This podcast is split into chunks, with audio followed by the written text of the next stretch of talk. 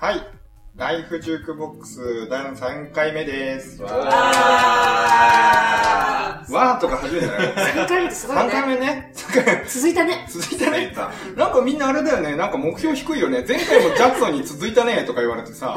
2回目ね？そう、2回目だけあど。ららら。まあ、続きますよ、続きます。今年すごい20、に目標20だからね。うん？20回。あ、今年ね。そうだよ。あの月ね、1でやってんのに目標20回っていう違う違う違う。月に、月に、月に月にですよ。もう3月入ってっけど。なんだもういや、でもあの、ね、3月もう1回ぐらいね。そうだよ、もう一個、やるからな。大丈夫。ここからちょっと追い上げよう。もしくは、年末にめちゃくちゃ入れまくるかもしれない。詰め込み詰そうめ込み。やめなさいなんとかし、みんなちょっと週一でやるよ、みたいな。でも2回ぐらい総集編みたいなやあ、や、やりたい。ねえそういうちょっとね、ごまかしごまかしやりません。結局、こいちゃんの作業だった。そうそう。そうだよ、俺が大変なだけなのに、やんねえ、そんなの。それで。二回うん、やめませんよ。でね、えー今回第3回目ですけど、えっと、ちょっと今回はみんなリラックスしてやろうということで、えーお酒を飲んでおります。はい、乾杯。はい。なのでですね、みんな、お聞きの皆さん、ちょっと、缶の音とか飲んでる音とか、もしかしたら下手したらゲップが入るかもしれませんが、ご了承ください。まあ、ゲップはね、あの、消します。はい。お、そんなやつがあるのね。ゲップを消すツールがあるのね。もそうなの？すごい。まあ、毎回俺がいつも編集してんのよ、これ。すごい。そうでしょ？音の調整をね。そうだよ。すごい。頑張ってますよ。これさ、あれだよね。んあのー、夜さ、聞いてもらってさ、うん一人で酒飲んでる人とかさこれ聞きながらそうだね。そう飲んでほしいです、私。ね、ぜひぜひ、そういう風に使ってもらっても嬉しいなとも思いますね。ラジオに喋りかけてもらいたいね。そうね。それ寂しい人だよね。帰ってこないけどね。えーしかもこれリアルタイムじゃないしね。うん。だいぶ遅れて放送されるので。えーえーまあね、でもあのー、3回目ですよ。はい。あのー、2回目を、えー公開してから、うんまあ1週間2週間ぐらいなんですけど、はい。まあね、あのー特にこう、これといって、その、パブリックな広告とかしてないんですけど、まあ160人、70人くらいサイト立ち上げてから来ていただいてるので、うまあ第1回の時はね、サイトも立ち上がってなかったんでね、それを踏まえるとまあ、ぼちぼちかなと。ん動き始めた感がありますなう。ん。うん。なので、これからガシガシやってね、素晴らしい。うん、いいメディアにしていこうかなと思いますんで。よろしくお願いします。よろしくお願いします。じゃあ、今回のメイン IT は、はあやちゃん。はい。はい、前回欠席でしたけどねすいません。いえいえ2回、二回に目にして、欠席をしましたが。はい。なんで今回ちょっと気合い入れてお願いします。そうですね。はい。はい。では3回目。今回はですね、ゲスト。はい今日は喋る人らしいですよ。は喋る人です。い。勝手に僕はそう思ってたけ 今日私は初ど、どめましてですけどね。はい。はい。今日3回目のゲストの方は、ガジェットブログ、ゴリミーの運営者で、プログラマーである、えーと、ゴリさんです。はい。よろしくお願いします。よろしくお願いしもう、会った時からもうすごい喋りそうな感じが。で僕あの、その皆さんがこのイントロやってる最中に話しちゃいけないっていうあの空間がすごい辛かった。探されてくるのですごいですよね。そう喋りたかったが。あ、そうなんですね、とか言って。あ、そっか、初回の時にサイトなかったんですか、とか。そうそうそう。そういうのちょっと新しかったかもしれない。そうですそれをちゃんと聞いててくれたんですね。ねありがたいね。動画開いた瞬間にね、あ、なんですね。動画開いた瞬間にすごい喋り出いやした。ね、そう、す。ごいこう、僕もね、あの、知り合ったの、まあちょっと前なんですけど、まあブロガーっていう人とあんまりね、会ったことなかったんだけど、この人なんか文字書いてるだけじゃもったいないなっていうくらい、その話も面白いし、うん。ね、なのでちょっと今回ね、お誘いしたらぜひ出てくれると言っていただいたので、お呼びし今日は何何回目なんだっけ？た。あ、俺が会うのは？う ?3 回目ぐらいですか？3回目ぐらいじゃないですか、本当に。うん3回目か4回目か。はい、それぐらいですす。なんでよね。ん。そうなのんそれ出てくれるなんて、そう、ありがたい話ですよね。うん、本当に。こういう人がよっぽど優しいのか。いや一回会えばもうマブダチですよ。あ、マブダチ？マブダチすごい。今日、今日、今日三人のマブダチ。もうや、モサナラジみたいなもんですよ。心が、あの、解放されてる姿。だね、昔ああだったよね、みたいな話しちゃってるから。3回目だよ。そうだね。はい。え、ジャクソンは初めてして。はじめましてはじめましてはい。お二人はもう、あの、サイト上のあのアイコンでしか見たことないので。そうなんだそうですよね。うん。イラストでしか。はい。そうで。すか？あの、立ち上がった時に、あの、Facebook でシェアした時に、あの、小江さんが、俺の相づち、相づちがうるさいって書いてコメントしてたのだけは覚えてます。そうだったかないやね、うざかったの。編集してて、俺の相槌言ったところだけが、うん。音ポンって跳ね上がるんだけど、その回数がね、尋常じゃなく多くて、あそれは消したの？消せなかった。結構消したら俺なんか俺がいないことになっちゃうんだよね、あれ。俺の音、声のトーン。アイデンティティ、アイデンティティ。あ俺のアイデンティティ。がさ。でも大丈夫です。相づちすっごい打っちゃう。すげえ今日相づち多くねみたい。な。すごい。発想だもんね。うん、ずっとずっと、はい。はい、ああ、うん、ああ、なるほど、あ、そうですよね。ずってたもん。話本当聞い。てんのかよみたい。な。話がなくても言っててくれそうそうそうバリエーション豊富。あい。つちゃうんだ。うんうんよろしくお願い。しますよろしくお願い。します。よろしくお願い。しますお願いします。はい、じゃあなんかこう、あります？お酒飲んでほっとしてる ちょっとね、正直ね、二口ぐらいしか飲んでないはずなんだけど、ポワーンとしてきた。花粉症ですからね。だからです花か粉症ですよ、ポワーンとしてきた。なんか、いつもビールしか飲まなくて、これ別に強くないと思うんだけど、モヒート。うん。うん、6%と書いております。6%そこそこじゃないあ、そうあ、わかんないけど。まあでも、これからね、今日でも、今日ちょっと寒いですけど、暖かくなった時もヒート本当美味しいですね。そうそうそう。なんか、いい、グッチョイス、ポリジャクソンチョイス。あ、グッチョそうそうなんかもう酔っ払い感あ、すごいですね。もうなんか二次会の後半みたいな空気が出てますけど。私、早いんですよ、酔っ払うのが。いや、いい、いいことですよ。いいことだと思いますよ。なんかね、もうすでにちょっと本当に飲み、ただの飲み会感ですよね。ちょっと、ゴリさんの紹介して、ゴリさんのそう紹介ね、ゴリさん、紹介しましょう、ゴリはい、さん。ぜひぜひ。ゴリさんね。いや、ゴリさん、せっかくなんで、はいはい。ゴリさんからあの紹介していただいても、そういう流れますよね。このあいいですよ酔っ払い。いいですよ、いいですよ。いい感じ、いい感じの酔っ払い感出てますよ。なんか、ゴリさん、ちゃんと自分をまとめてそうな感じがして、まあね。お願いします。はい。いえいえ、大丈夫です。えっ、と、僕はですね、もともと、はい。えっ、と、サイバーエージェントの子会社に勤めてまして、えっ、と、新卒から5年間、うん。えっ、と、僕2009年の新卒なので、2009年から、えー、と5年間ちょっとぐらいですかね、えっ、と、会社に勤めていて、うん。で、あのーよくそう、あのフリーランスになったりとか、独立される方って結構その、まあ、その会社が結構嫌になったりとか、なんかもう、あの、いや、社会に縛れるのめんどくさいとか、通勤電車、そう、通勤電車だるいとか、うんあのー、ね、東京で消耗してるとか、うん。よく出てく出てくるじゃないですかね。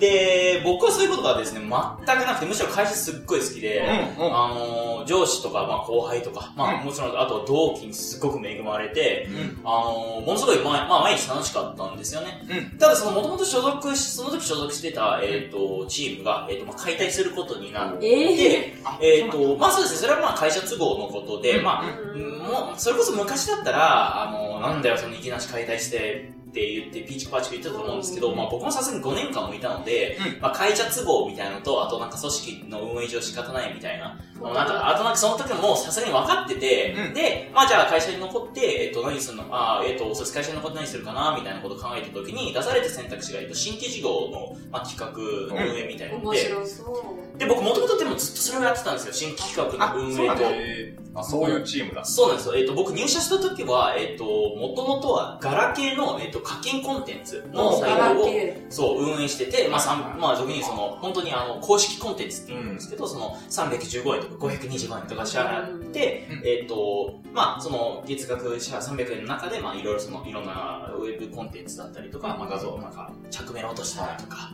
あの、ね、そういろいろあったじゃないですか。そうそうそう。あの、あの時代なんですよ。で、僕が入社した時は、えっと、ちょうど iPhone が発売されて2年、2007年に発売されて、えっと、2年なので iPhone3GS か4かな。その辺の時代なんですよね。なんで、まあ、そこそこ iPhone が認識されてきたけど、まだ主流じゃないみたいな。まだスマートフォン、イケイケどんどんな感じではないみたいな。うん。なんで、僕は入社した時はまだそのガラケーコンテンツをやってたんですけど、その、まあ、入社した時はずっとその、いずれかはそういう新企画をやりたいっていうのをずっと、うん、ずっと言ってて、はい。でもなんかその、まあ、なんていうんですか、まあ、会社なんで、その、いくらその過去の栄光がどう良かったとしても、その、まあ、会社に、まあ、って言われたことをやらないとやっぱり認められないっていうのは、その時からもうある程度やっぱ分かってたので、うん。まあなんかそのちちまちまとそのガラケーコンテンツとかをいろいろやってて、それぞれすごい楽しかったんですよ。本当にすごいチームメンバーにも恵まれましたし、うん。あの、上司とかもすごい恵まれてよかったんですけど、そこからまあ新規事業を移って、うで、その後に、えっ、と、まあいろいろ、いろいろその営業系の新規コンテンツだったりとか、最終的には電子書籍の新規コンテンツ、新規事業を立ち上げやりましたね。やってて、で、結構それは成功強して、えへー、ーと、すごい多かったですし、あうんのストの順もすごい高くて、うん。あの結構まあ成果は良かった、まうんあ出てて良かったんですけど、うんまあそれが、えっ、とまあ解体するというか、まあ正確に言うとちょっと、えっ、と、親会社に譲渡することになったんですよ。ーその事業ごとを。はい。うん。で、まあ、そうんうん。うん。そうなんです。そういうことが起きるんですよね。だから、えっ、と、まあ、そのタイミングで、えっ、と、まあ、一部メンバーそのまま、えー親会社に行ったりとかしたんですけど、僕は一応残ることになって、で、まあ、その先ほど、あの、最初でですね、新規事業をやると。いう話になったんですけど、その、やっぱ新規事業をもう何年もやってると、やっぱある程度わかるんですよね。通る通らないとか、はあとは、その、そうですね、こういうのは、えっ、と、いかに、いどんなにそのいい企画だったとしても、うん。多分まあ、会社の状況的に厳しいなとか、これを絶対その通さないとか、あのまあそういうなんか、個人的なその感度が、まあその役員にプレゼンするので、うん。役員もこれはまあ通さないだろうなとか、うん。うん。まあそういうのもいろいろ分かってきて、えー、だったので、えっ、と、まあちょうど僕その時、えっ、と、入社してから僕ずっとグリミーを運用開始していて、2000入社してから？入社してからなんですよ。社会人になってから始めてて、へで、だから今年で8年目なのかな？8年目長い8年長いです目。ね。丸7年やってるうん。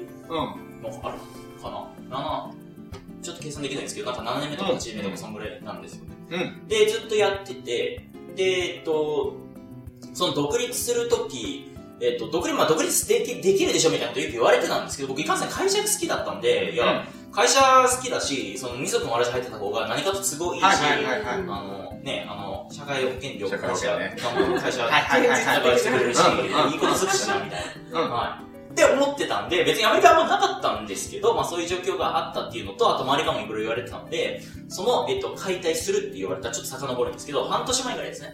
うん。に、えっと、ちょうどその、6ヶ月間ぐらい、うん。僕はその、はそもそも、えっと、独立したら生計を立てることができるのかっていうのを自分にその目標を課して、うん。えっ、と、その目標達成できるかどうかっていうのを確認したんですよ。うん。一定の、えっとアクセス数と一定の売り上げ。で、うん。これを、これらが、えっ、と、果たして本当に達成できるのかどうかっていうのを、えっ、と、確認して、それが達成できたら、まあ、いざ、その、例えば、お前はなんで副業やってんだ、てめえこの野郎みたいなこと言われたら、じゃあやめますって言える状態にするとか、あとは、そうです。なんか、その、まあ、いや、こっちの方がやっぱ楽しいから、もうちょっとこっちにやってみようって思ったりした時のために、うんまあ、その、ちゃんと独立できるっていう、自分の中の自信うん。につながる、まあ、なんかそのベースみたいなのを作っておこうと思って、半年間やってって、で、全部達成したんですよ、毎月ちゃんと。で、そこそこその当時にとっては、そこそこの、まあ、えっと、目標で、うんあの、だったので、まあ、してもすごい自信になって、まあ、良かったと。で、で、そこから、ちょうどそれが、あの、その、独立する前、えっ、と、い年の前の、えっ、と、9月から、うん。あ、違う、10月から、まあ、3月だから、その、下半期みたいな感じですね。はいはい。をやって、うんで、その解体独立とされたのは多分5月とかだったんですよね。はいはいはい。4月かな ?4 月の、まあ、その期限があってすぐのタイミングで言われて、で、まあ、その僕は準備をすでにしていたので、で、新規事業をやり続けるのもちょっとなんかまあ違うかなっていうのもあって、うん。で、さらにあの、僕その時27歳だったんですけど、はいはい。やっぱその、なん、まあ、すごい古臭い考えだって言われるんですけど、やっぱその、何でも3年やれって言うじゃないですか。言いますね。で、僕は結構それをすごく大事にしていて、会社にもやっぱ3年は絶対続けようと思ってましたし、あの、まあ、30になるまでに何かそのチャレンジするんだってやった方がいいっていうのは、やっぱ父親にも言われていて、独立するにしろ、起業するにしろ、まあ、30までやった方が要はリスクが少ないし、チャレンジしたして、万が一失敗したとしても立ち直しやすい、立て直しやすいっていうふうに言われたので、まあ、その、まあ、条件、3つの条件が揃ったタイミングで、じゃあ僕ちょっと今回独立しますっていうふうに、えっ、と、会社に言いましたと。っていうのが、えっ、と、2014年の、えー、5月末に、えっ、と、まあ、辞めて、まあ、正確に辞めたのが6月末だったのかな。じゃあ、もうちょっとで2年。2年か。ちょうど2年になりますね、はい、今年。ちょ。うど去年1年迎えて、はい、はい、はい。2年もうなんか、ちょっと安定してきてる感じですか？そう、安定、そうですね。あの、ベースは安定はしてるとは思いますけど、あの、なんかやっぱりフリーランスで安定志向になると、一気にその、うん。右肩下がりするうん。なっていう風な感覚が僕あった、うんあって、それはもう独立する前からやっぱり、なんかその、落ち着くと、なんか置いてかれるみたいな。だから常になんかチャレンジしてないとダメだっていうのと、なんか毎日を生きるみたいな。で、なんかその僕毎日生きるっていう感覚好きなんですよ。なんかその会社員行って。会社員行って、うん僕ずっとベラベラ話してるけど大丈夫ですか？何そのそのための会。はいお願いします。あの。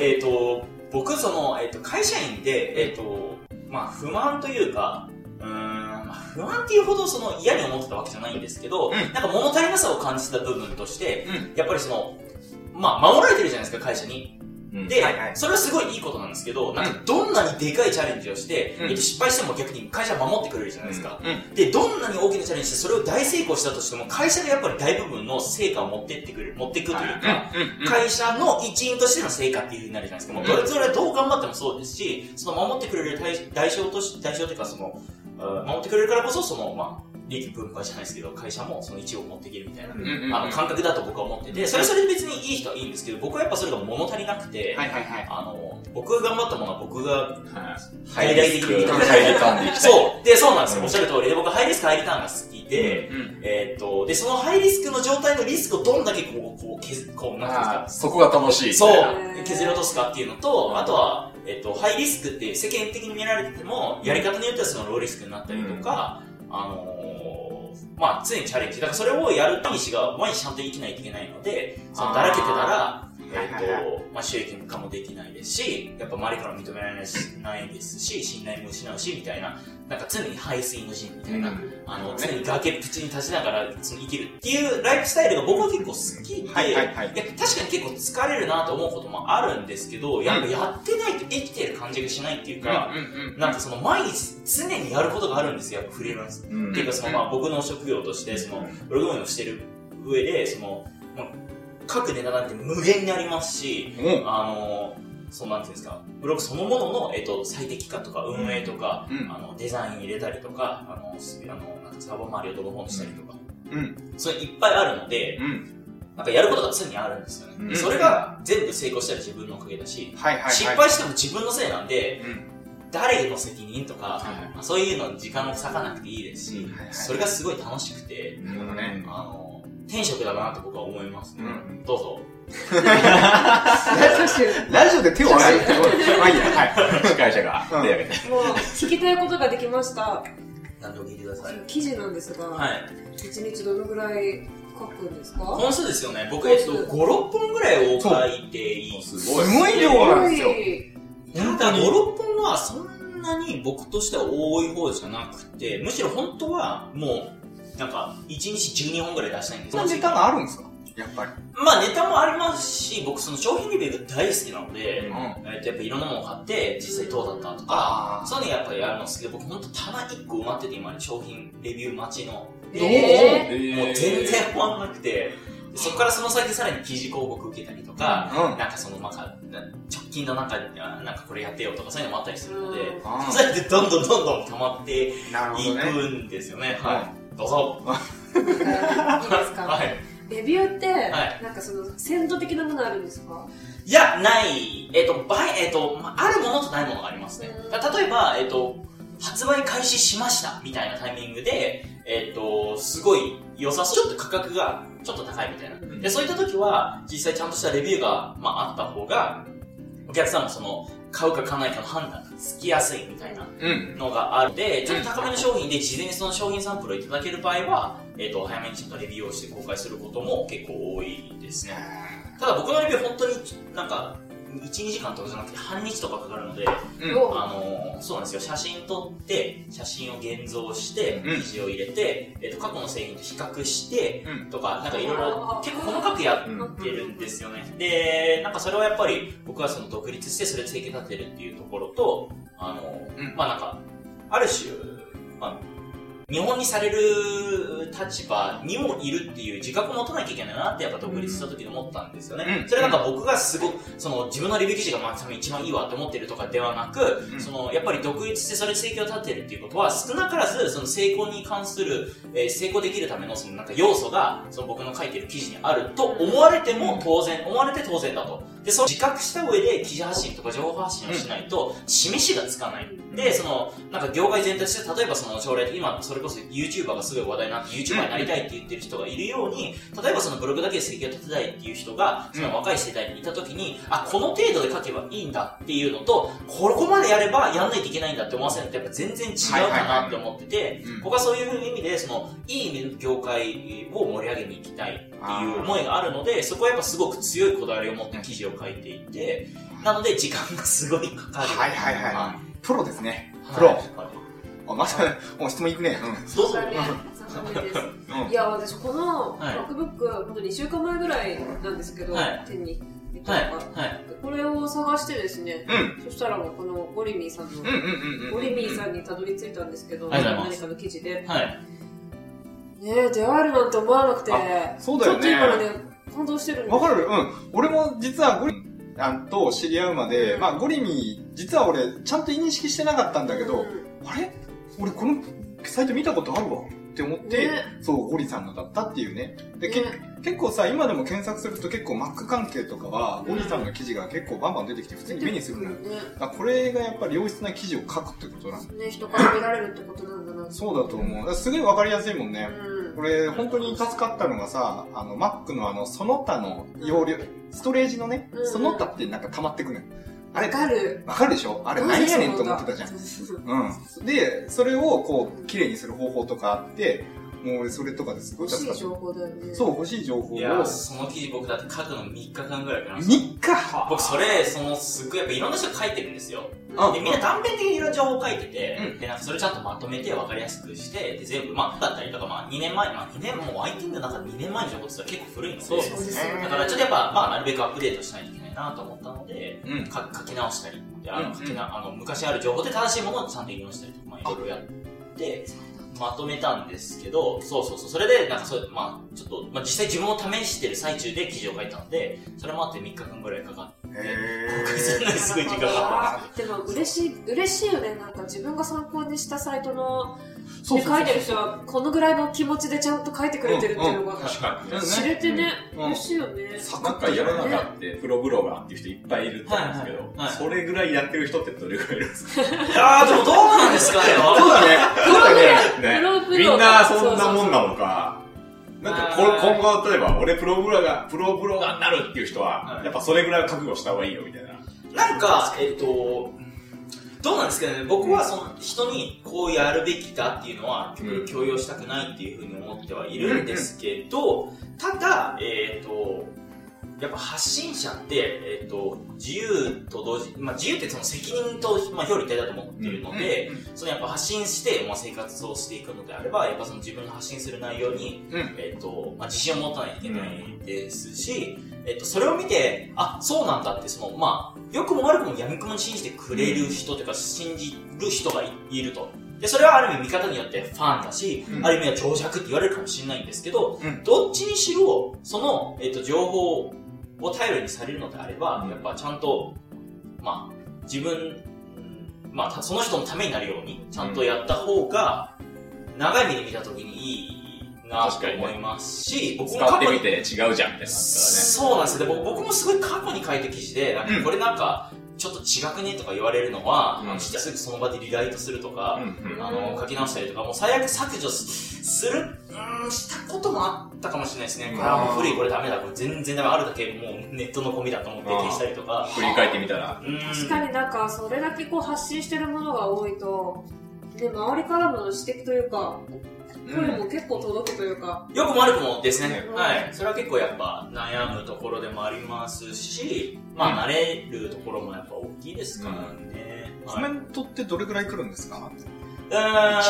事に対していや、毎記事に来るとかは全然ないですね。僕はまあ比較的コメントは少ない方なんですけど、あ、そうなんですね。まあでも、えっと、そうですね。どっちかっていうと、Facebook の、Facebook ページの方に、うん結構その、まあ、熱烈なファンって言ったらあれかもしれないですけど、その、一回コメントしてくださる方とか、いつもいいねしてくださる方っていうのが一定数いらっしゃって、その方々がコメントして、僕はそれに、まあ、そもちろん通知が来るので、うんうんうん。すぐディスしたいので、すぐディスして、でそこで盛り上がったりとか、はあ。そういうのでは結構、Facebook 上ではそんなにやっぱ、まあ、実名っていうのもあうん。の、あるのかもしれないですけど、あの、なんか、まあ、5時とかの指摘でもなんか比較的そのやんわり言ってくれたりとか、うんで、コメントはもう本当とにかく匿名が多いので、はい。あの、本当に参考になりました、ありがとうございますっていう匿名もあれば、お前死ねみたいな匿名もあったりとか、うんするので、まあ、えっと、最初は結構そこそこ傷ついたりとかいろいろあったんですけど、でも、結局、コメント欄の編集権限って僕なんですよ。うんうん。コメント欄、コメントって自動承認じゃなくて、僕は全部目を通してるんですね。はいはいはい。あ、じゃあそれで、はい。まあ出していいものは出すみたいな。ですし言ってることはいいんだけど、言葉遣いが悪いなっていうのは僕がっつり書き直して、言いたいことをちゃんと書き直して公開したりとかしますよ。言ってることはいいけど、言葉遣いが悪い君はって思いながら、うんうんうんあのそう、修正してますってやったりとか、あとは本当にちょっと言葉遣いきついけど言ってることは正しいから、この最後の一文はただ誹謗中傷だからそれを消して、それに対してちゃんと認識しようとか、そうですね。まあやっぱり、えっと、その人が言いたいことも大事ですけど、えっと、コメントするってことはやっぱ媒体っていうかその、ブログの中の一コンテンツになるっていう、やっぱ自覚を持ってる人はほぼいないんで、それって普通だと思うんですけど、でも僕からするとそれ一コンテンツになるので、やっぱり他の人がそれを見て不快になってはいけないとか、そういうコントロールみたいなのをしないといけないなって思っていて、だからそういう編集をちゃんとするというか、あの、やみくもに OKOK みたいなのをしないようにしてます。あ確かになんかサイト見てコメント欄です。むちゃくちゃ書かれてたらもう信用できないというか。そうです、そうです、ねそうです。なんだろう結構なんやかんやで影響されるというかうん、そうだね。うん。ね、うんあるよね。あるいい商品でも例えば Amazon でボロクソに叩かれてたら、うんうんみんな買わなくなるっていうのと全く同じだと思ってそうだねそういうのがやっぱすごく、うーまあコントロールしないといけない。うんでもただあんまり制限しすぎると、なんかまあ、良くないというか、なんか自由を奪ってるような感じになるので、うんなるべくコメントを公開、まあ、公開非公開っていうまあ判断があって、公開して、どうしてもこの、いや、この部分絶対いらないだろうっていうのは消すとか、ちょっとやんわり言葉を変えてあげるとか、うん。あの僕に対してその批判的っていう立場は変えずに、ちょっと言葉のチョイスを、あの、そうそうそう。あの、お前しねえじゃなくて、できないみたいな。わかんないあのね一例ですけど、なんかそういう柔ふうに。らかくなって。そうそうそうそう。本当は、本当その人がその言葉で主張したかったことっていうのをなるべく汲み取ってうん書き換えるっていうことはたまにしてますね。プロですね。プロ、プロだね。それ、これがプロブロガーだね、ほんとね。プロだねって言っちゃった。もともとそういうレビューをしたりするのは好きだった。これ今ってまあプロブロガーとしておお金をこう、まあ、これで儲けて生きてるっていう状態だけど、はいさっき社会人になった時からこういうのやってるっておっしゃったじゃないですか。はいはその頃からうん将来的にそれで食っていくことを考えてやった。い。ないです。全くなかったです、僕。それ食うってことは全く思ったことなかったです、その当時は。はい。で、レビューも、なんか、レビューの何がいいかって、うんもう僕の、なんかその、独断上というか、はいあの、なんかその、やっぱちょっと、ちょっとオリジナルとこ、オリジ、おい、ね、オリジナルコンテンツ あの、お茶どうぞそうです。ありがとうございます。オリジナルコンテンツとか、その著作権とかいろいろその言われてた頃うんに、やっぱりその、絶対自分のオリジナルコンテンツであるっていうもの何かっていうのをやっぱすごく考えたことがあって、それってやっぱ自分で写真撮って、自分で良し悪しを判断して、うんそれの結果、まあ、読者さんが買うか買わないかとか、うん。参考にするしないかとかっていうところは、まあ、一番オリジナルコンテンツで一番自分のその良し、良さを発揮できるんじゃないかなと。あともうなんかその、いくらでもつその、深くこう、追求できるっていうか、深掘りできるので、うん。いいなって思って、それで徐々にハマっていったっていうう感じですかね。はい。もともとはもっと結構少なかったんですよ、レビュー記事が。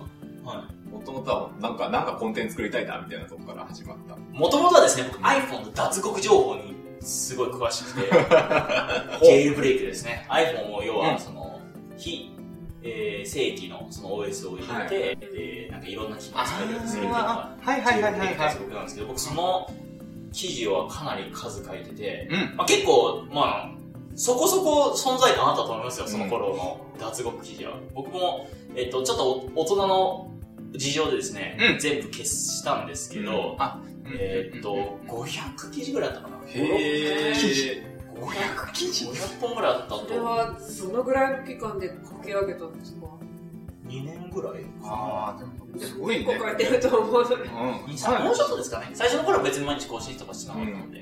それはお金になってるわけじゃなくて、もう趣趣味みたいな。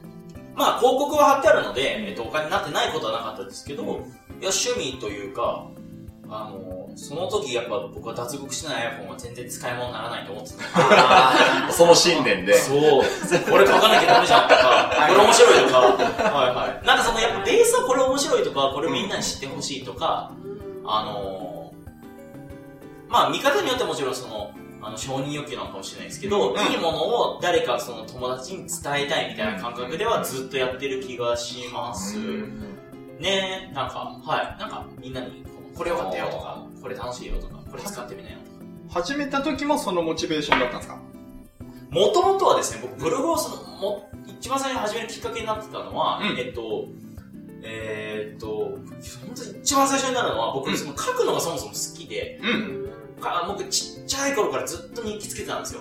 ダメすげえ。ダメかわいいなうんかわいいな。ずっと日記つけてて、なんかその紙の表紙とかでやってたやってたんですよ。で、僕その、あ僕アメリカでちょっと育って、小2から小6の間までずっとアメリカにいへて、ーその小2まではずっと日記を多分日本にいる間つけてて、うんうんその文章力をつけるみたいな。うん。のをやってて、で、そこからまあずっと、えっ、と、まあ書いてなかったんですけど、高校生になってから、えっ、と、なんかその僕の学年で、その時あの、ハテナダイアリーが一大ブームだったんですけど、そのうちの学年でなぜかみんなハテナダイアリーをやるみたいな、本当にドイツもドイツもハテナダイアリーを書いてない状態があって、で、その中で僕もハテナダイアリーずっと続けててうん、で、えっ、と、大学に入ってからもずっと続けてたんですよね。うん。で、そこから、えっ、と、大学僕はあの、えっ、と、慶応の、えっ、と、環境情報学部、あの、うん。湘南台にある、はいはい。そうです、そうです。SFC ですね。そうです、SFC です。家畜の横でやってるんですけど、あの、臭いんですよ、夏は。で、本当に本当に、あの、夏のあの熱風に乗ってくる、その家畜の匂い半端ないんですよ。気絶そうに。そう、そうなんですよ。で、そこで、その、えっ、と、研究室の、えっ、と、えーな？んていう立場だっけな、助教授じゃなくて、まあヘルパーみたいなうん。感じで、えっ、と、いらっしゃるのが、えっ、と、ジャーナリストの、えっ、と、うん松村太郎さんだったんですよね。うん。で、えっ、と、松村太郎さんは、えっ、と、まあ、それこそブログの第一人者、あー僕の中でも少なく第一人者で、えっ、と、まあ、うん独自ドメインを取って、そのまあ、広告を置いて、いろんな情報発信をするっていうことをされていて、うん。でめちゃくちゃかっこいいじゃん、それって思ったんですよ、うんその当時。何それ、超やりたいみたいな。僕も独自ドメイン取りたいみたいな。独自ドメイン。いやなんだかその時分かってなかった。よくわかんないけど、一人でやってる。みたいみたいな。僕もなんとかドットコム使いたいから、そういう欲があって、そっ僕はその、自分でサーバー立ててみたりとか、うん。友達とサーバー運営したりとか、もともとゴリビもその、友人たちと立ち上げたサーバーで運営してて、あ、そうなんだ。はい。それはなんかそのサーバーを立ち上げて監視したい。まあ今、ぜ結局その本職がそのサーバー管理の会社だったりとかする友達がいる友達がいる、まあ高校の友達と、えっ、と、運営してるサーバーがあって、そこに載せたりとかしてやってたのが、まあずっときっかけ、えーだったんですよね。うんそう。だからそこからずっと続けてたみたいな感じですね。うんそうそうそう。そうなんですよ。すげえ。なんかまさかね、サーバーまで立ててると思わなか？った。自分で立ててたんです、サーバー。僕なんかその、いやなんかサーバー立て、サーバー立てるんですか僕そのエンジニアにすごい強い憧れがあって、ん。あの、僕だからエンジニアのじゃないんですよ。本当にアンロジカルだし、なんか割とその感情で動くタイプだし、うんうん。その人を動かすときも、やっぱその、あの、なんていうんですか、数値とかじゃなくて、そのエモーションで動かすのが得意とするので、うん。なんかあんまそういうのは自分に向かないっていうのは分かっていたんですけど、やっぱりあの黒いターミナルの中で白い文字をパチパチ打ちながら、いろ動かしてるのに、超かっけえみたいな。俺も LS スペースマイナス L とか打ちたいとか、うんやべえ、俺も点々スラッシュでちょっとディレクトリ変えたいとか、そういう思いがあって、そう、いや、そういう。CD でね。そう、CD で変えたいみたいな。あと、あの、そう、だから、須藤、須藤ってずっと言ってますよ。ススーパーユーザー、須藤、須藤、須藤でやるのいいでしょみたいな。それを言ってる自分が好きみたいな。この話、こうちゃん、やっぱわかるでしょこれはまあね、一応僕エンジニアですから。ねええ、わかあれがります。すごい憧れたんですよ。だからそれをやりたくて、あの、部分2入れてみたりとか、うんうんうんうんえっと、セント OS 入れてサーバー立ててみとか、いろいろ試したんですよ。実際私余ってるそのパソコンをもう変えて、うんすごいあだこでやったりとか。うん。やってみた結果よくわかんないみたいになって、いや、本とかも買ってすげえ勉強したんですけど、全然わかんなくて、うんなんか一応動く、なんかそのローカルサーバーで動いて、うん。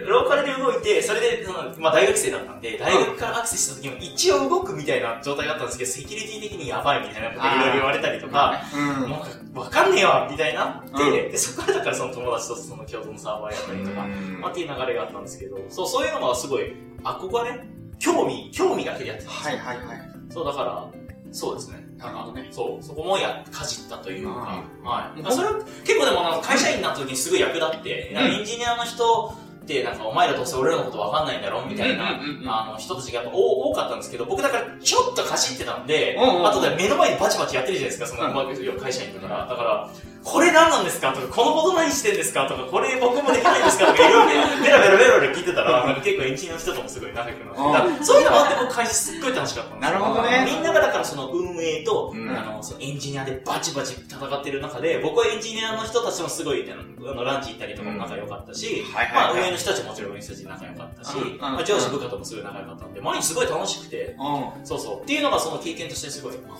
全部繋がってる。ん。なるほどね。結構こう振り返ってみると結構幸せな人生生きてる感じなんですよ。そう、だから桜でずっとね、笑顔で話してる。楽しかったんだろうね。な、みたいな。本当に。そうそうなんですね。すごい楽しそうよね。うんで、今いる立ち位置も、まあ、やっぱテクノロジーが好きだけど、結局技術系に行かなかったけど、まあ、その、なんていうの？いい、落ち着い、いいポジションに落ち着いた感あるよね。うん文章を書くのが好き、でもテクノロジーが好き、だから書いて発信すればいい。もういい位置にいるよね。本当にいい位置にいるというか、ねえ物にしたらってなんかちょっと嫉妬。嫉妬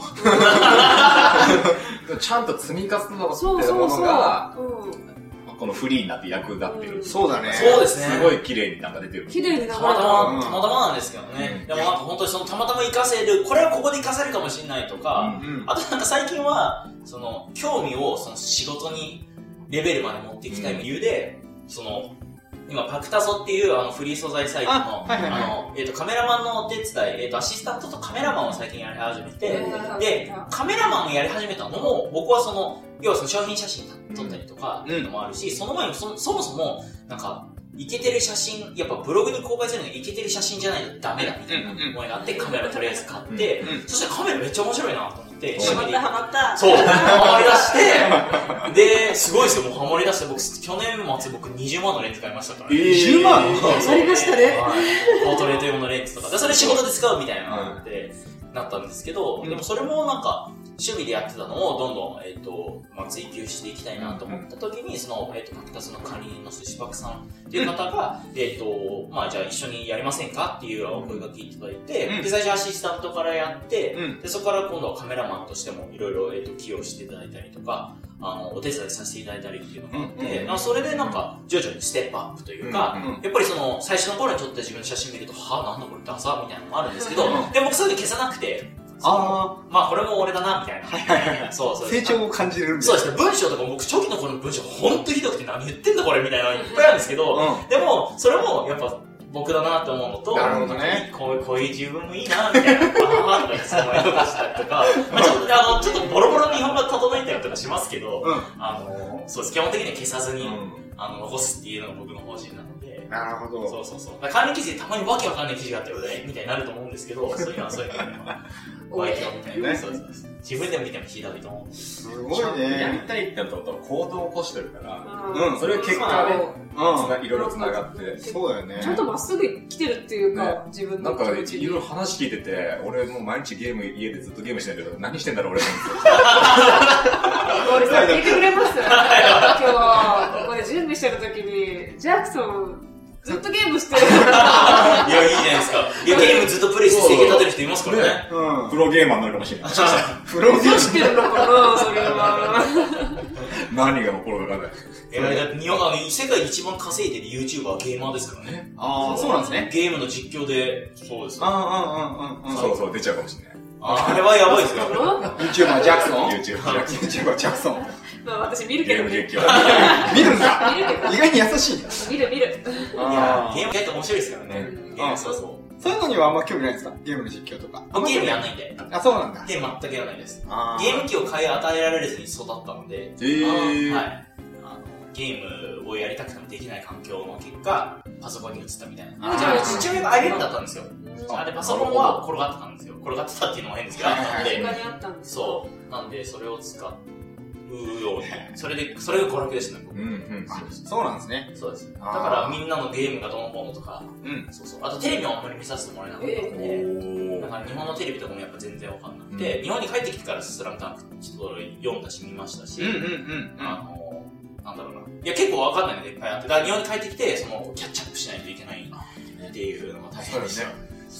すごいね、ゴリさん、あの、研究熱心で、うんあのー今年の頭ぐらいに一緒に飲んだ時に、なんかあのー今までテレビ見なかったんですよね。なんだけど、最近めっちゃ見るらしくて、そう。うん。何かな？何を見始めたのかかしらそう、何見てるんですか、今は？最近は、うんえっ、と、僕昼に必ず昼なんですを見てて、うんうんうん。朝情報番組情報番で、えっ、と、月曜の夜はよ月あ月曜から夜更かし。火曜の夜は、マツコの知らない世界。えーで、あとは、えっ、と、あとはなんかちょこちょこ、なんかついてたら見るみたいな感はいはいじですね。ご飯食べるときに、まあ、もしやってたのを見るみたいな。はいはい。なんで見始めたの？なんか結局テレビってやっぱ勝てないんですよ。テレビ、ウェブでバズったとしても、それがテレビで取り上げられて、うん初めてその一般的に、一般に認知されるみたいな構造はやっぱうん変わってなくて、うん。で、やっぱテレビで、えっ、と、発信されたものを今度やっぱウェブが取り上げたりっていうのも多いので、うん意外と一時ソースになったりもするんですよね、テレビが。うん。マツコの知らない世界とかそれの典型であ、いまだにその、マツコの知らない世界で取り上げられたものをまとめるブログみたいなのがやっぱあって、あ、あるんだ。ありますありますあります。これだってまとめたらいいな、みたいな。それだってこんだけ楽しいからまとめるべきなんじゃないかなと思ったら、もうすでにそれ専用のブログがあったりとか、あなるほどね、みたいな。まあ、それはそうだよ。嫉妬嫉妬。嫉妬。嫉妬。コンテンツ取られたさっきね、さっき見たよ全形のね、そう。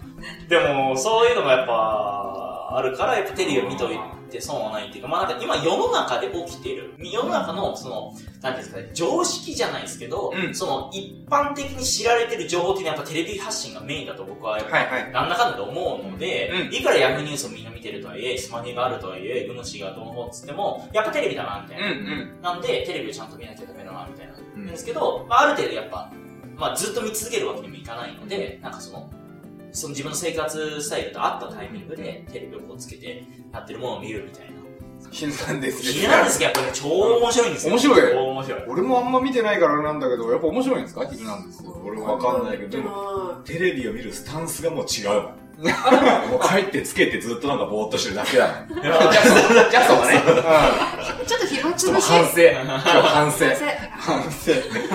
そうだよね。出てるものをやっぱ覚えよう、ね覚えようとするんですよ、ね。例えば今日とかは、うん。なんか、ヒルナンデスで、うん。えっと、無印良品、無印良品の、うん。なんかその、人気商品みたいな。あそうそう、なんかその、今日はやったのはホックで、それをなんか洗濯バサミみたいについてて、はいなんかその、料理本をやったりとか、うん。その、レシピとかを引っ掛けたりとかできるための、その、一体型になってるホック4つ入り400円かな、うん。とか、あとは、はい。あとはなんかその、コップに書いてそのまま焼くと、その、うん。要はコップに絵を描けるやつで子供と、なんかお、あの、親どっちにもすごい人気、親子で人気みたいなので、年間、あ、年間？なんだっけ、年間？半年かな？で5万本売れたとか、なんか、とか、ちょっと数字曖昧ですけど、なんか、はいはいはい。のとか、そういうのが紹介されてて、学ぼうとしてる。そうだよね。あ、本当だね。まあ、そっから、ね、みんなでも考え改めた方がいいよ。これは、お前、お前がなんで一番やったんですこれは話のネタとしてやっぱ持っていくといいなって思ってて、なんかその、やっぱフリーランスで自宅で僕仕事してる。うん。なんか、その、なんか会社に行って、みんながその、ああだこうだああだこうだ、これがなんとかだったよとか、あのドラマで取り上げてなんとかだっていうのを、うん。聞く機会がなくなっちゃったんですよね。ほあ、そっか、情報が入ってこないのか。んそうです。んで僕その、い言おうと思えばずっと家の中にいるの。僕まあ家、ジムの往復なんで僕最近。最近出てきた、ジム出てきた。ちょっと後で後で聞こう。実況ちなみに今日ジム帰りなんで。あジム帰りはい なんで、うんそう。だからそうするとやっぱりなんか情報が少ない。ど。うんので、あのまあなんかそのテレビでやっぱ、まあ、補えるとこ補いたいなっていうのと、なんか久しぶりに誰か会った時に、うん。なんかその、何かしら小ネタがないとやっぱり、はいなんか人間としてつまんないかな、みたいな。お前何ずっとなんか引きこもってんの？ダサみたいに言われてるうるせえなみたいな。なんかやっぱそういうネタもちゃんと仕入れとかないといけないなってす思って。ごい、なんか、真面目に生きてるんだよね。真面目に生きてる語弊があるかな。うん。なんてい力強い。力強いね。エネルギーを感じるね一個一個目的意識を持って行動してるね。すごい。すげえ。うんポワンとした時間が本当に少ないんだろうなって。そうだね。少ないかもしれないです、僕。だからそれ、そういう意味で気抜けないから疲れるんですよ。そっか。だから生きてるってことだね、毎日ね。そう。生きてるからすごい感じ生ますよ。きてる感ね。そうそこに戻ってくるわけで。そう。だからそういう意味だと、ちょっと地方とかに行って、温泉とかに使ってる時はすごいこう、あいいですね。いいリラックスできるですか。だかあら、絶対仕事できないんで。あ。はいはいはいまあ、はうん、まあ多少ちょっと考え、考えたりもするんですけど、うんああ、でもあそこに広告置いた方がよかったな。い。やっぱ考えちゃう。仕事量がすごいもう。まあまあ、熱くなってくると、そういう、それどころじゃなくなってくるんで、それだと、パーってなってくるから。なるほどねそういう意味で温泉はだからすごい好きです。ああ。温泉と、あと、ジムと。はい、ジムの最後でした。そう、あ前、ジム、ジム。そうなの。なんか前ね、あの、一緒に飲んだ時も、はい僕ジムの話だったらいくらでもできますよみたいなこと言ってるぐらい。いや、マジマジ。ジム何、何、ジムもオタクなのいや、ジム、っていうか、もうジムにもう通い始めるんですね、今年1月から。うんで、それはなんかその自重トレーニングをやってて、なんかちょっと限界を感じ始めたので、やっぱジムに行った方がいいな、みたいな。で、いろんな人にジムに行った方がいいよって勧められたんで、うん僕すごい区切りが好きなので、年明けのもうオープン初日に行こう、みたいな。はって言って、契約してあーと、さすがに簡単は行ってないの。あ4日かな？ガンタンやってねえか。そうそう、4日にオープンしたの4日に行ったんですよ。4日に、うん。2日からどっちまあいいや、忘れた。4日にオープンして行った。4日ですよね。そう思いますよね。やって、行って、そっからほぼ、ほぼ毎日行ってますね。えっと、そうですね、体がだから疲れが取れないといけない日とか、あとはそもそも、えっと、別の予定が入っていけない日もあるので、あれですけど、まあ週、4、4、5回は行ってるかな、と。すげえ金曜日は休み、そのジム休みで行けないんですけど、それ以外はほぼ行っておるはず。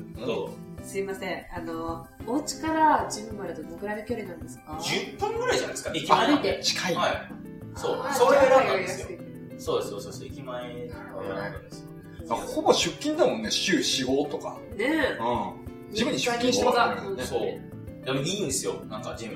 いや、なんかジムで僕そう、そうフリーウェイティングをずっとやってるんですけど、まあ、まあマシンとフリーウェイトやって、みたいな。フリーウェイトってバーベルとか？そうです、ダうんうんバーベルとかやってて。か。で、なんか、最初は結構その、た、なんか黙々中でやってたんですけど、なんかその、い行き過ぎて、やっぱ顔見知りなんですよね、いろんな人と。ななんか今日とかは、なんか、全然その、そよく会ってる赤い服着てるおじさんに、その突然さ、あの、僕はちょっと踏ん張っててきつそうだったので、こうサポートしてくれたりとか、うん。なんかもう全然、名前とかも知らないんですけど、お疲れ様ですとか、失礼しますとか。もう、わかるからね。そうそういつもいる人や。そう。あやちゃんがね、もう半分酔っ払ってんのか、すごいいやらしいぐらいずっと体見てる。そうなんなね、こいつバレたバレた。ラジオ聞いてる人にわからないような、そういうのやめて。もいつ言葉にしていいかが分からなかったんだけど、うずっと思ってた。ん。ずっと思ってた。いいから出会った時横か。かららの、そう、出会った時からかも。厳密にそうだよね。そうだよね。ん出会った時から。初めましてですし。やっぱ違うね。なんかね、うん横のね、うん。まあ、要はここの胸板からの話ですよ。あ、はいはいはい。ね、しっかりとかってえ そう。そうだよね。やっぱり女子。子って多分、うん。ここ見ると思うんですよね。どこ？それ聞いてる人わかんない。賢いよ。どこですか？この胸と、んここの、ここなんていうの？肩とか？肩、肩からのショルダー、ショルダー。ここ、ここ、ここ。またここ言っちゃった。あ、そうだよね。がっちりしてるよね。うん。うん。ここの膨らみとかってまず一回チラッと見ますよね。ちゃんと、さっきガン見だったけど、本当に。すごい薄めでずっと見てる。いや、うんあねの、いい体してます、いや、本当ですね。うん。それもやっぱフリーになって時間ができたから。いや、もともと僕、えっと、ランニングがほぼそれこそ毎日ずっとやってたんですけど、うん。だからランニングだけだと、やっぱりその体って大きくならなくて、うん。むしろ筋肉を使うので、えっと、筋肉、まあ、削るっていう言い方はちょっと変ですけど、有酸素だとどうしてもその筋肉が発達しないので、はい。うん。えっと、やっぱ体が大きくならないんですよ。うん。で、僕腕の細さがちょっとコンプレックスで、で、なんかもともと鳩胸だったんで、その、その脅威は結構あったんですけど、腕がやっぱちょっと細かったりとか、あとはそういうのもあって、そう、でそれをちょっと鍛えたいっていう思いがあって、うん。自分に。そうで、なるほどね。そうやって、うん。なんかその自分の、まあ限界ギリギリのところまでやってっていうのをどんどん増やしていくっていうのを、ジムだとできるの。あとトレーナーもついてるので、うんついついてるっていうかまあいらっしゃるので、いセットトレーナーではないんですけど、そうです。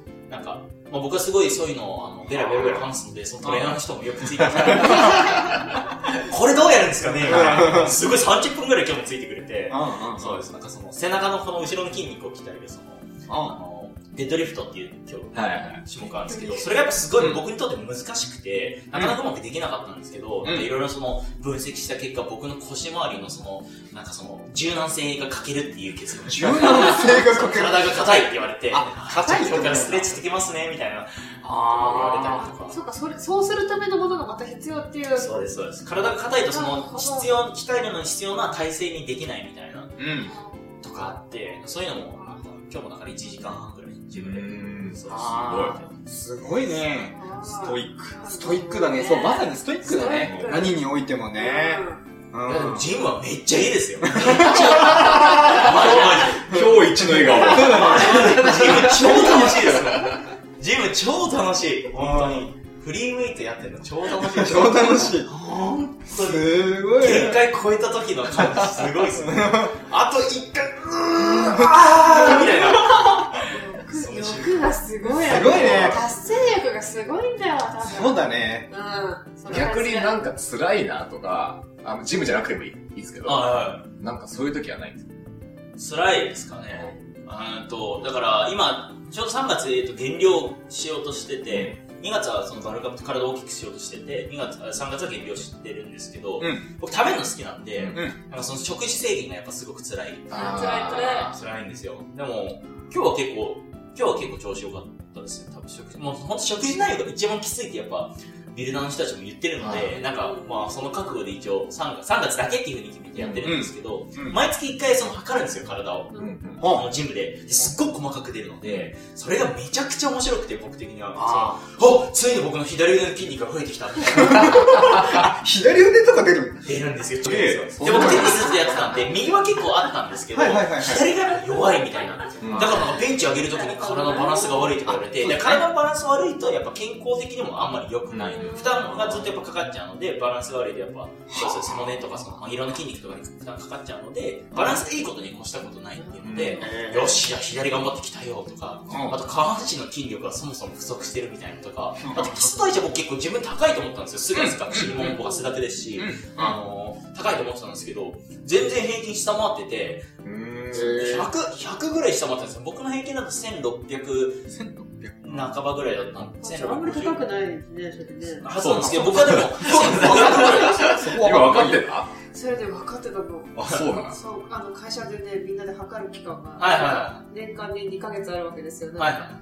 大体みんなで1700から800ある。あ、そんくらいあるのは普通なんだ。あのす全然体鍛えてるメンバーははい会社にいないから、あ、なるほどね。メンバーがそのぐらいだから、そっか、そうやって比べると1600あんまりっていうのあんまり高くない。いや、僕はもっと1550、1500えー1550ぐらいしかなかったんですよ。あ、そうなんだ。そもそも。で、うわーってなって、うで、そこからその要は無酸素でその筋力を増やして基礎代謝を上げようっていうのでやって、ちょうどだから100までいきました。80ぐらい増えましたかね。この2ヶ月ぐらいで。えーと、じゃあ今、1700いったぐらい。あ、えっ、と、いや、違います。それで今1600。あ、それで1600。あ、それでもまだそれででもまだ1600普通普通というか。そうですね。あまだそうなんだ。徐々に、まだ、まあまあ、そんなに焦ってえーでも代謝が低いのに、今、体脂肪何パーなんですか？僕、体脂肪今高いんですよ。えっ、と、去年バル、先月バルクアップしたの今17ぐらいですね。で、これを13ぐらいまで落としたんですよ、僕。あー17%ぐらいで。うんそうですそうです。13%その前まではえーじゃん。ね、俺はエグザイルは20何パーとかで。13%? え、気のせいかな2桁めっちゃ笑われる。え、それ女女子だよ。マジ20なんか女子。20%, 女子だよ。20代って女子なんじゃんそうなのもしかしたら体重計の方が何かあったのちょっと問題ました。えー、そうなのすごいか。まあ、ゴリさんすごいさ、もうがっしりしてるからね、もうかなりあれなのかなと思ったんだけど、まあこれからなんですね。全然です。ここからですね。そうです。僕はずっと生涯腹を割ったことがなくて、うんいや、腹割ってみたいなっていう思いから、うんでもやり方がわかんなくて走ったりとかしたんですけど、それでも割れなくて、うんジム通って、あ、このやり方だったらついにいけるかもしれないっていう期待があって、今だからすっごい楽しいんですよ。なるほどねいけるかもいけるかもみたいな。ね、今年中にはなんか、ちょっそうと線が入っちゃったりいや、いいかもしれない。そうだよね。横の線がね、見えるんじゃないかな。これあれだね、年末もう一回お呼びして、うんあの、もう画像も出すから、あの写真をあ出そうかねあ。せっかくだからね。僕でも夏ぐらいにちゃんと成功したらブログで書きますよ。あ、そっか。うん。だその時にそれを使ってもらあー、ったら。じゃあ、そうだね半年後じゃ遅いね。そうだね。もうこのストイックさだからすぐだよね。すぐだよね。うんいやーそこまでいけるといいですけどね。いや、はい本当にやっぱ誘惑多いのと、まあ単純にやっぱ飲みに行ったりとか。食事するとどうしても、なんか食べ、ね。カレー、カレー食べてくるのカレー。カレーなんてもう不可能ですよ。ね不可能カレー食べられないとかもう無理。何それはカレー好きたち？カレー好き。炭水化物がやっぱダメってことなのかな？うーんと、がそうですね。炭水化物が多いっていうか、糖質が多いんですよね。うんあ糖質カレーって。カレーね。じゃあ、ルーの方お米あ、ルー、ルー。あ、ルーもってこと？なの糖質あるそうです。あじゃあカレー最悪ってことなの？そういう意味ではね。マジででもうま、うまいから。あ、うまいからね。バルカップしてる時はやっぱカレーとか全然いいんですけど、んそう。今日とか昼はなんかその、昨日豆乳鍋だったんですけど、うん豆乳鍋残りを、そう、豆乳鍋に玄米を入れ、まあはいちょっとやっぱ炭水化物は食べないのはやっぱダメなので、炭水化物入れて、で、ぶまあもともと豚入ってた豚肉とかもやしとかの野菜と、うんあとは、えっ、と、ゆで卵、はい納豆2パック。うん。で、だいたいタンパク質が多分、50 50g ぐらいなのかな ?5、6キロくだねー。まあ、食事のタンパク質って考えたな。朝シリアル食べるタンパク質 15g ぐらい。うんうんうん。夜はサブで食べてきたので、うんタンパク質が 40g ぐらい。今でこれプロテイン飲んでるので、プロテインね。あ、そう、今、プロテイン飲んでます、ゴリさん。これ 30g 入ってるので、それちょっとジムで買って、あの、買って、その、帰りにちょっと飲んでたあ、そうなんそう、それだ。の残りの30なんで。見たことないです高いんですよこれプロ X? これ超高いんですよ。何円すると思います？これ390円するんですよ。390円？これ、すごい。350に、そう。50g ミリぐらいですか？多分普通のペットボトルよりも半分ぐらいのやつですね。350だ。あ、350か。そうそう。そう、普通のペトロルちっちゃいので。それで400円近くするの？高っすごい。もういいね、この無果汁、マンゴー風味。すごいね、いいね、いいねいく。らとか、ツタヤのブルーレイ1パックぐらいのね。そうどっち選ぶ？どっち選ぶ？まあ、伝えたっちゃうね。どっち選ぶ？ツタヤのちょい。すごい。ゴリさんはきっとこっち選ぶ。ストイックですね。ストイックそうだ。なんかその体作りって結構深いので、奥が深いので、うんなんかその知らないことがずっと毎日いっぱいあるので、だからトレーニング一つにしても、うん。なんかこういう風に意識するとこんだけ変わるとか、うんあとこういう食生活するといいとか、うんこれはすごいそのコスパ高いみたいな、高タンパクだけど、その、あんまり安く手に入る。うんだから納豆とかも、その僕、たタンパク質としてはまあ昔はその意識して、ただ納豆が好きだったからなんですけど、うん。納豆超優秀で、1パックなんだっけな、8g のタンパク質が入ってるのかな。で、8g のタンパク質結構優秀なんですよ。そうなんですか？そう、だってこれが30なんで、うんそれの中3分の1弱ぐらいあ、えーっていうのを普通に納豆1パック食べるだけで入るので、そうそう。ゆで卵1個が 7g とか。まあ一応その、まあ、差は多少あると思うんですけど、はいはいはいはだからその2つ、それを2つずつなので、14と16、あのうん30みたいな。い。あれ？一日どんくらい取ればいいの？えっと、僕は今、えっと、なるべく100以上取るようにして、100以上。100g 以上。結構。一般的には体重ぐらいって言うんですけど、体重ぐらい体重ぐらい。俺、え、50キロ？体重が50キロだったら、体重が50キロだったら50グラム。あ、50グラム。あ、そうそう、そうそう、体重ぐらいっていうの、そうそうです。体重。50キロは取れない。そう、グラムです。うんうんうん。50キロ毎日取ってたら、まあ、そうですね。死んでしまう毎日100キロですね。じゃあ、100グラムすごい。100グラムだから大変なんですよ、取るのが。そうですね。。でもなんかそのやっぱ、なんかその、これを教えてもらったっていうか、その知るきっかけになったのは、そのファクタスの撮影でボディビルダーの撮影をお手伝いした時に、うんビルダーの方々がそういうのやってて、で、それが結局一番効率がいいらしくて、痩せる上で。あ、痩せる上で。タンパク質を取って、その食生活、まあ、タンパク質中心の食生活をして脂質を落として、うんで、トレーニングとかをちゃんとして、ちょこちょこ有酸素をすることによって、まあ、ちゃんと自然と絞れるみたいな、時間的に絞れるみたいな。でその食生活が一番きついので、みんなやらないし、できない。うんですけどそうですね。うん。でも、なんかそれを極端に追い込むのがボディビルダーで、なんかそこのまあ、いい感じのところを続けられる感じでやっていこうかなって僕は思ってて、そうです。で、僕別に大会とかに出るとかじゃないので、でもそのやり方は参考になるなと思ったのうん。で、そう、それで今、ちょっと試してるんですよ。うんそれで成果出たら、まあ、それそれで面白いですし、そうですね記事ネタになりますし。確かにね。そうそうそうそう。自分でやってるしね。成果出たら僕も嬉しいし。そうですよね。はゴリさんのブログって、そそれ体関係もやるわけですい。書きますよ。何でも書きますよ、僕。基本的に。基本的に幅広い。まあ、人のためになるんだったら書くようにしてますね。はえ、ゴリ、ゴリミーって言えばいいのかな？ブログ。はいあれあれ今記事いくつぐらいあるんですか？い。全部ですよね。うん多分、9600 9000ぐらいだった果てしないですね。す ?9600? ごい。すごいね。すごい数だね。え、もはや、633 1633。はえ、もはやそこまであったら、これ前書いたっけな、どうだっけなっていうのがありません？あるね。ね、あの前、これ自分、あ同じ内容書いちゃったそう同じ内容書いちゃったとか、そう。ああ 書いちゃってへ一回ありましたね。あ、僕書いてた。一回だから。はい。でも大体把握してますよ。あ、もう自分が書いたものは。なんか、そう、うん、そうですね。なんか、ハウツー系とかだったら自分で似たような記事書いてないかなってもう事前に調べるので、あ、そっかそれをリライトしたりとか、そもそもその元の書いたやつを消してちゃんと書き直したりとか、か。なるほどね。なんかするので、うそうですね。あとはまあ単純にニュース系が多かったりとかするので、あそうするとまあ単純に同じものにはならない。確かににくいですね。確かに。だね。ね、僕ちょっと一個だけどうしても聞きたかったのは、あの、一番初めの方の話になるんだけど、ゴリさんがあの会社を辞めるときに、はいなんかもう、これ、これをクリアできるかどうかを試してたって言ってたじゃないですか。はいあれって何を試してたんですか？あと、アクセス数と、えっと、収益であすね。じゃあもう一月これぐらい稼げるようになればって思って、それを目標にやっていたってことですか？そうです、そうです。うんはい。それをやっぱ達成しないと、まあ、もろもろ厳しいかななるほどねというか、そうですね。はい。まず自分が生活できるかどうかを確認する。はいはい結構大事ですよね。すごいな俺結構ね、なんかこういう独立した世界に来る人って結構エイヤーで来るもんかなと思ぶっちゃけ思ってて、まあねぶっちゃけ俺もそうなんだけど、うん半分ぐらい。そうなの全然でも違う。なんか勢いだった気がする俺。だけどなんかこういうやっぱアプローチって大事だなと思って。さっきのね、ハイリスク、ハイリターンのリスクを、そう、リスクを削る極力削った上でのリターン狙うなら、まあ、こういうやり方。そうですね。はい。うんそうなんですよ。うんあんまりだから、そうです。うんなんか、やばいことになってほしくないし、ああ、そうですね。そうですね。やばい生活できないみたいな。うんうんうんうんうん嫌なんで。うん。ねはい。でも実際のところ、すごいやばいところに陥ってはないさそうですね。はい。陥ってないです。はい。最初からもうね、収益ある状態で、あそうだね。そうですよ。はい。ので、だから、まあ、ある意味、そこから先のチャレンジはしやすかったとか。まあ、あの、もちろんその月によって、えっ、と、何かが調子良かったりとか悪かったりとか、案件があったりなかったりとか、まあ、いろいろあるので、それは、うんまあ、まあ、それはしょうがないっていうふうに思ってますかね。うんうんはい。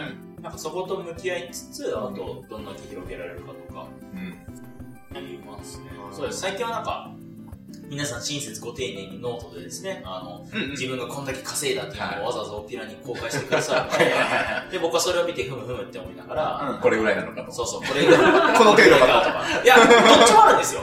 こういう活動をしてんのに、うん。あの、この程度なのかっていう人もいれば、あ、これしかやったのにこんなに稼いでんのかとか、あ、全然活動してる雰囲気はないけど、こんなに成功してんだとか、なんか、あ、これこんなにうまくいってんだとか、いろいろあって、うん。で、それは別にいいじゃないですか。それはその個人にとって、もしくは自分のステ自分が入れたあのステージに対して、こんだけ成功してるって思ってんだったら別にそれはそう発信するのは別に。自由だし、僕はそれを他人に評価されるのが嫌なんで、それは公開しないんですけど、うん。まあそれを公開してしまってる以上はそう判断、僕は勝手に判断するので、はいはいはい。すごくそれがなんか、ある意味軸になるというか、なるほどね、。あこういうこともまあできるんだとか、それは僕はできるのかなとか、うん。なんかいろいろ、そうです。今日もその、息抜きにいろんな人の脳を見ながら、はいはいはいへーって、なる思って、はい。なんか次何、どういう施策どうかなとか、うん考えてました。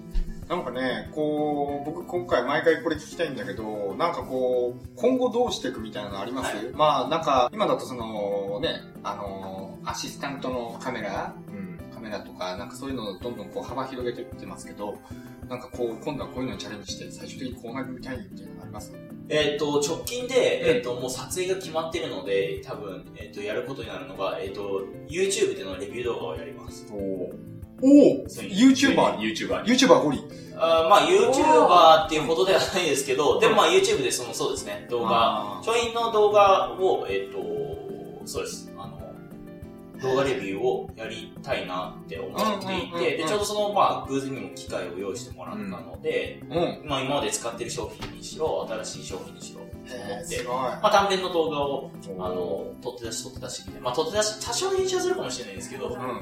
そう、僕やっぱ話、まあ、この通り話すのも好きですし、なんかその実際にやっぱ商品って見た方が、うん動いて実物を見れた方が、そうですよね。うん。そう写真でもやっぱ伝わるものってやっぱ限られてると思うので、うん。うん。なん。か動画でやるのも面白いかなっていうので、せっかく機会をちょっと用意してもらったので、なるほど何本か動画をちょっと公開してみようかなみたいな、うんうんそれが定期的にできればまたいいなーなんて、そうですね。うん、思ってます。ああ、はい YouTuber、YouTuber つってちょっと語弊があるかもしれないけどね。そういう分野で。まあ、で結局はどんどんメディアとしてね、発展させて文章だけじゃなくて。うんうん。ゴリさんにすごい合ってると思う。そうだよね。ううんん。なんか、表現上手だよね。なんか文章だけじゃもったいないなって、うんやっぱり今でも思う。ありがとうございます。うん。話もそうだし、なんかこうね、ちょっとテレビ映えしそうだもんね。そうなんだ。うんあの、やっぱ、初めての印象って結構大切でしょ？うん、大。切。うん。キャラ立ちしてるもんね。そう、キャラ立ちしてる。そう、キャラ立ちしてるんだよね。キャラ立ちがしてるから、ね実。際見て動いてる映像って、なんか良さ、良さそうです。好きな商品僕ずっとベラベラ作る。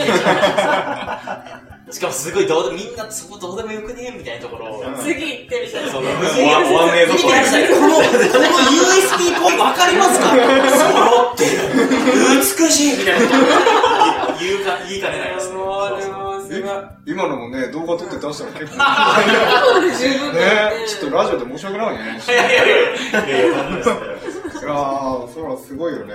すごいわ。そう思います。はいただまあ動画編集がめんどくさいんで、あ、そうですね。ずっと僕は手を出さずにいたんですけど、うんなんかその撮影する環境を用意してくださるっていうので、言ってもらったので、まあじゃあやって、まあ編集も最小限にすればいいうんか、みたいな。そうですね。いい編な集もじゃあ、ゴリさんが？やります。はい。あ、動画の編集は一応できるんです、多少は。はい。なんか、イメージだけで動画の編、結婚式の動画編集してみたいなことを、はいはいはい。昔何度も言われて、うんでそれでなんか、それを乗り越えて編集ができるようになったっていうなるほどはい。もう本当必要最低限の編集ぐらいなんですけど、ね多少はできるんで、うんそれをもう使ってやろうかな、みたいなうん感じですかね。お楽しみに。ねそうなんか他にこう、宣伝ししたいこととかあれば。あ、宣伝ですか？いや、全然、うんもう、毎日。まあそうですよね。ゴリミー。まあゴリミー見てくださいってことですね。うん。ゴリビー、ゴリビ 酔っ払ったな。ー。なんか、リズムで覚えるでしょ？あ、でもいいよね。語呂がいいっていうかね。勝手にテーマソング作ってる。そうだね。勝手に歌いました。すいません。ちょっと MC で酔っ払うっていうね。全部日本の。はい。あのーゴリさんのね、サイト、まあ、検索すれば本当にすぐ出てくるし、まあ、このサイトでもあの、プロフィールの欄に、あの、リンクがありますので、まあ、今聞いてる方ね、もしよかったら、今後もチェックしてくれればと思います。お願いします。はい。まあ、ちょっと今日だいぶね、盛りだくさん、いろいろ話させてい今日ね、ただいてすごいいっぱい聞きました。ねえ、ちょっと今日本当ね、いろいろ情報盛りだくさんだしね、うん。まあ今後、まあブロガーになりたいっていう人、もしいたらね、すごい参考になるような話も聞けたし、えー、ね、ジムの話も聞けたしね。はいはい。じゃあみんな準備こうみんな。